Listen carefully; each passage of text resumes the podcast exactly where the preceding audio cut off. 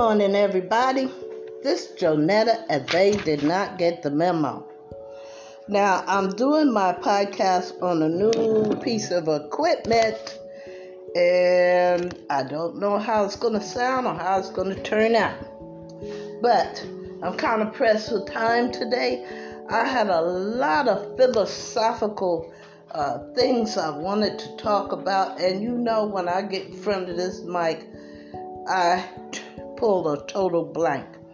Now, I'm going to stop uh, relying so much on my response to the news and go back to my creativity on my own because I'm quite sure that I can come up with a lot more, uh, see how you say that, a lot more profound uh, uh, uh subjects than what they're announcing on the news.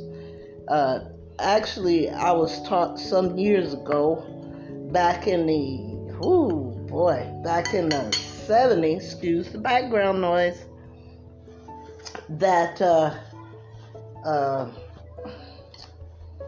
uh, shoot, sorry, trying to put my breakfast in my plate.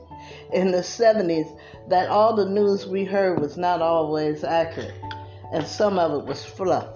We do know that some of it is distractions to keep us from asking questions like, What's going on with the uh, immigrants at the border? What's going on with the Haitians? Nobody's talking about that. You know why? Because they don't want you to know what's going on.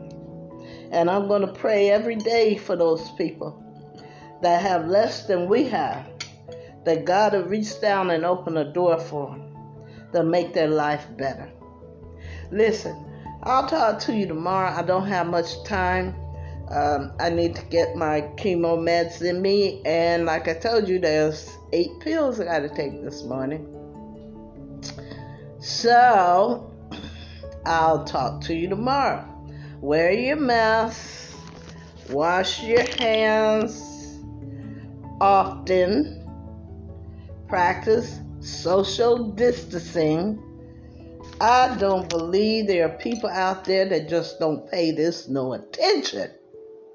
I tried to get my groceries yesterday. I had to go ballistic on this guy because they act like, huh? Huh? Don't you want to be alive? Okay, so listen, I'm gonna let that go because I'm also trying to keep my blood pressure down. Um, uh, listen, I'll talk to you later. Um, also, if you can, get your vaccination. If you can.